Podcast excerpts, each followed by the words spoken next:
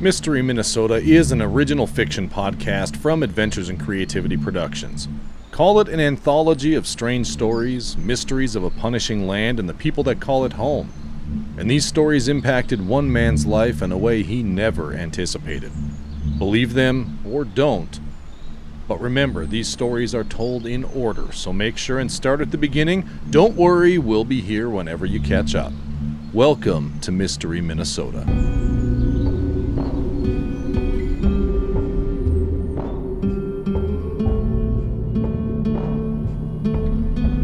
Well, as they say, curiosity killed the cat.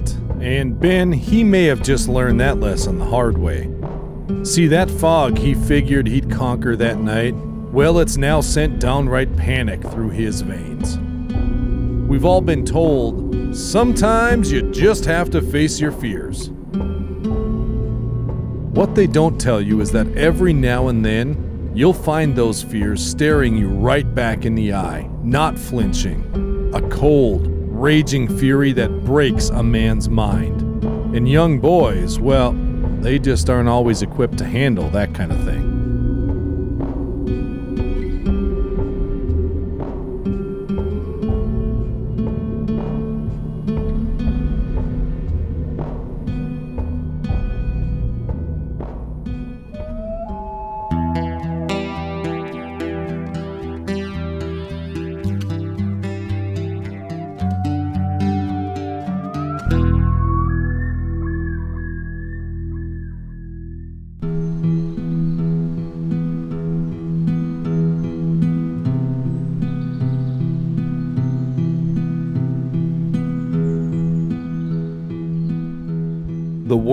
Went silent. Well, silent save for the sound of his heart attempting to push through his chest. The sound of fear. This was it for little Ben. His screams as he fell were short lived. He hadn't made it far up that tree before something ripped him back to the ground. As he fell, it seemed to swarm over him, its hand covering his mouth tightly while it scooped him up in powerful arms and, as if he was weightless, they began to move. He tried to scream, but the hand over his mouth was firm and no sound aside from a muted whining escaped. Oh, he wiggled, kicked, and tried to break free before old Zeke made him disappear forever, but still they moved on into the fog. It was then that the fear and panic broke and gave way, replaced by sheer hopelessness. He should have listened. His parents constantly nagging about old Zeke, only now proving to be real warnings, but now it was too late.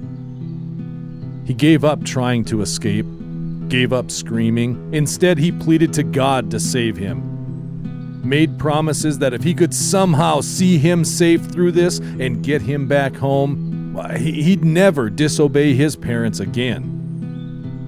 He tried to bargain, tried to beg. The types of deals one makes when they know deep down they will never be called to payment. Knowing he'd never see the sunlight again, with tears streaming down his face, he wondered if he was already dead or if he was trapped in the mists for all of eternity. Or was a worse fate yet to come? Maybe he'd end up nothing more than a forgotten pile of scat under some tree far off in the woods after old Zeke made a tasty meal of him, stripping the meat from his bones like Fat Bob at the chicken wing buffet. They continued moving, Ben so lost in despair that he didn't notice the light slowly blossoming ahead. He could hear his mother calling, fear in her voice, but he was unable to answer. The thought of his mother brought a fresh round of tears to his eyes. Oh, they'd be so disappointed and so sad, but not as sad as he was, knowing he'd never again get a hug or enjoy mom's lasagna after a long day in the woods with dad. In times like that, hopelessness took over, and Ben, well, he gave up. He might as well have been just a sack of potatoes. Floating through the fog, waiting to discover his fate, he didn't notice anything till he heard old Zeke speak. Damn fool kid was up in a tree. Fell out after a branch snapped and then tried to climb again as I reached him. Lucky he didn't break his fool neck. Now I'll have a mess to clean before I mow tomorrow. Confusion washed over Ben. He knew that voice. It wasn't till it said, If he wasn't so scared he pissed himself, he'd be getting a whooping he would never forget. that he knew. And that realization, it brought tears streaming down his face. Tears of relief and embarrassment because he now realized he had peed himself at some point. Then a new horror filled him. His dad had found him in the tree, out in the fog, even though they had forbidden him from ever venturing out into it. Maybe old Zeke might have been a better fate than disobeying Dad. But he was alive. He had done it. He had faced his fears, and while he had a new set of fears to face come morning when he'd get his punishment for disobeying and making a mess for Dad to clean up, fact was he was alive. He hadn't been captured by old Zeke in the fog.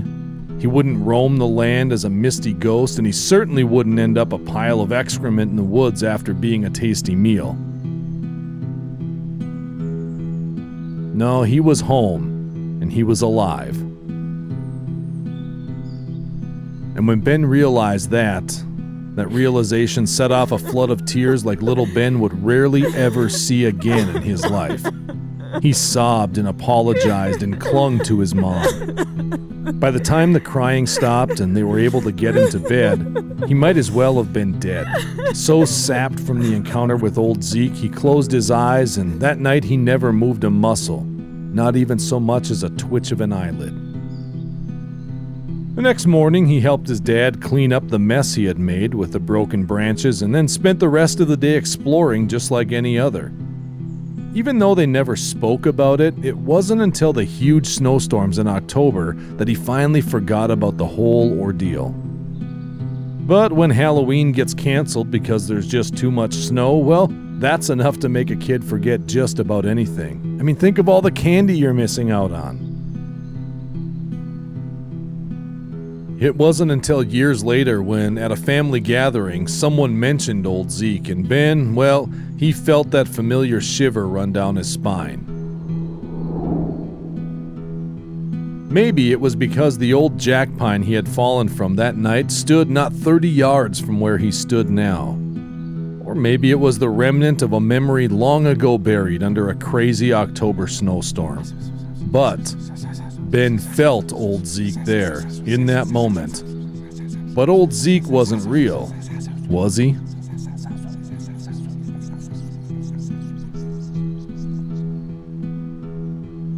Have you ever found yourself in a position where something you've known your whole life, something you are positive is factual and true, is suddenly rearing the ugly head of doubt and uncertainty? Flaunting how wrong you are in front of your face every chance it gets.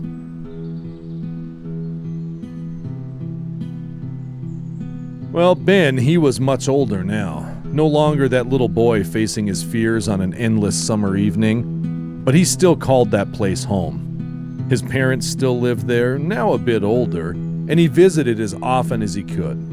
In fact, most weekends you could find him at least stopping by to say hi or helping out with something needing work done. He hadn't thought about that night since then either. Now, though, something in the back of his mind and deep down in his gut taunted him, telling him it was finally time to truly face that fear, a fear he thought he conquered years ago, but only if he thought he was man enough.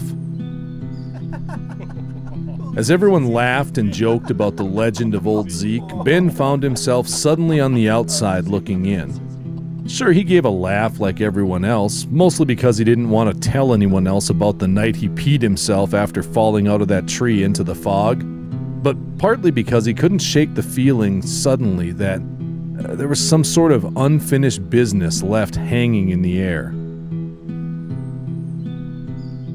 That old Zeke was back. And he wanted another face to face with little Ben.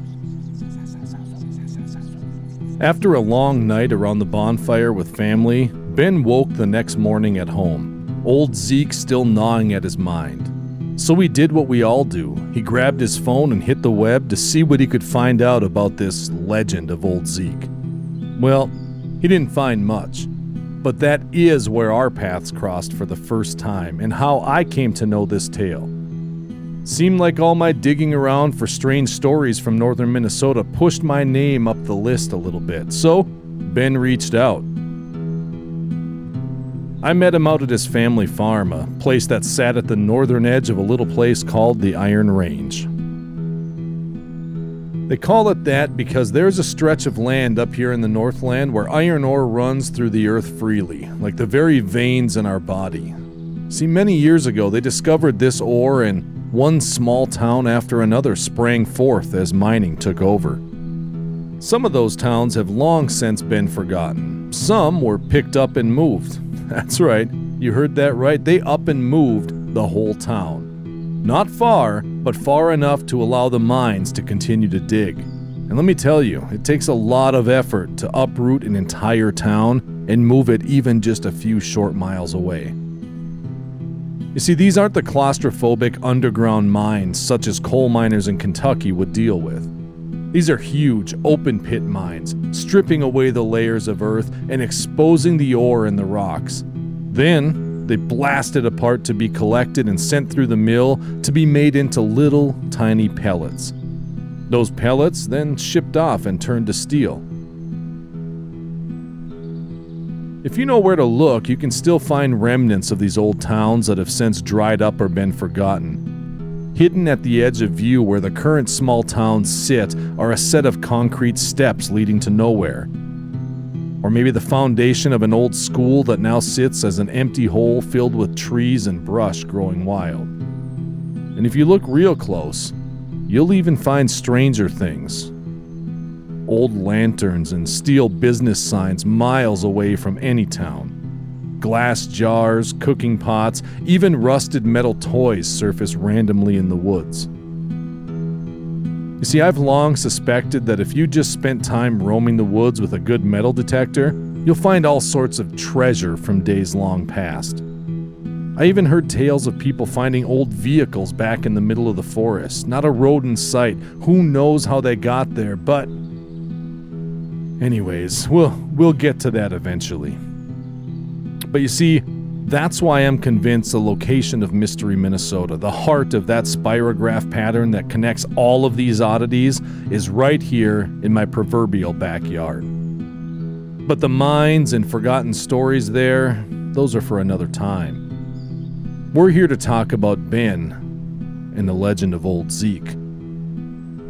You see, as we walked the farm, Ben told me his story, everything we've heard up till now. He showed me that old jack pine that still stood after all these years. What a gnarly looking tree. And I shared with him all that I knew about any sort of fog monsters that I'd heard of. And that was it. What, you thought I had some big role to play in Ben's story? Sorry to disappoint you, but all I got out of it was another head scratcher that seemed to show once again how this area in northern Minnesota seems to be at the heart of wherever or whatever Mystery Minnesota was. No clues to help me find it, just another story. But this is about young Ben and his search for the truth behind a legend he'd learned as a kid. And I might as well finish telling you Ben's story. You see, that legend now, as an adult, it's grabbed a hold of Ben and it wasn't letting go anytime soon. And for better or worse, he was determined to find the answers he needed. Was that silly little rhyme he was forced to learn as a kid a warning, or just an old wives' tale? As a light fog crept in on the field, those words echoed in his mind. Be wary when the fog rolls in. creeping slowly across the land. Lock your windows and stay indoors. Old Zeke is close at hand.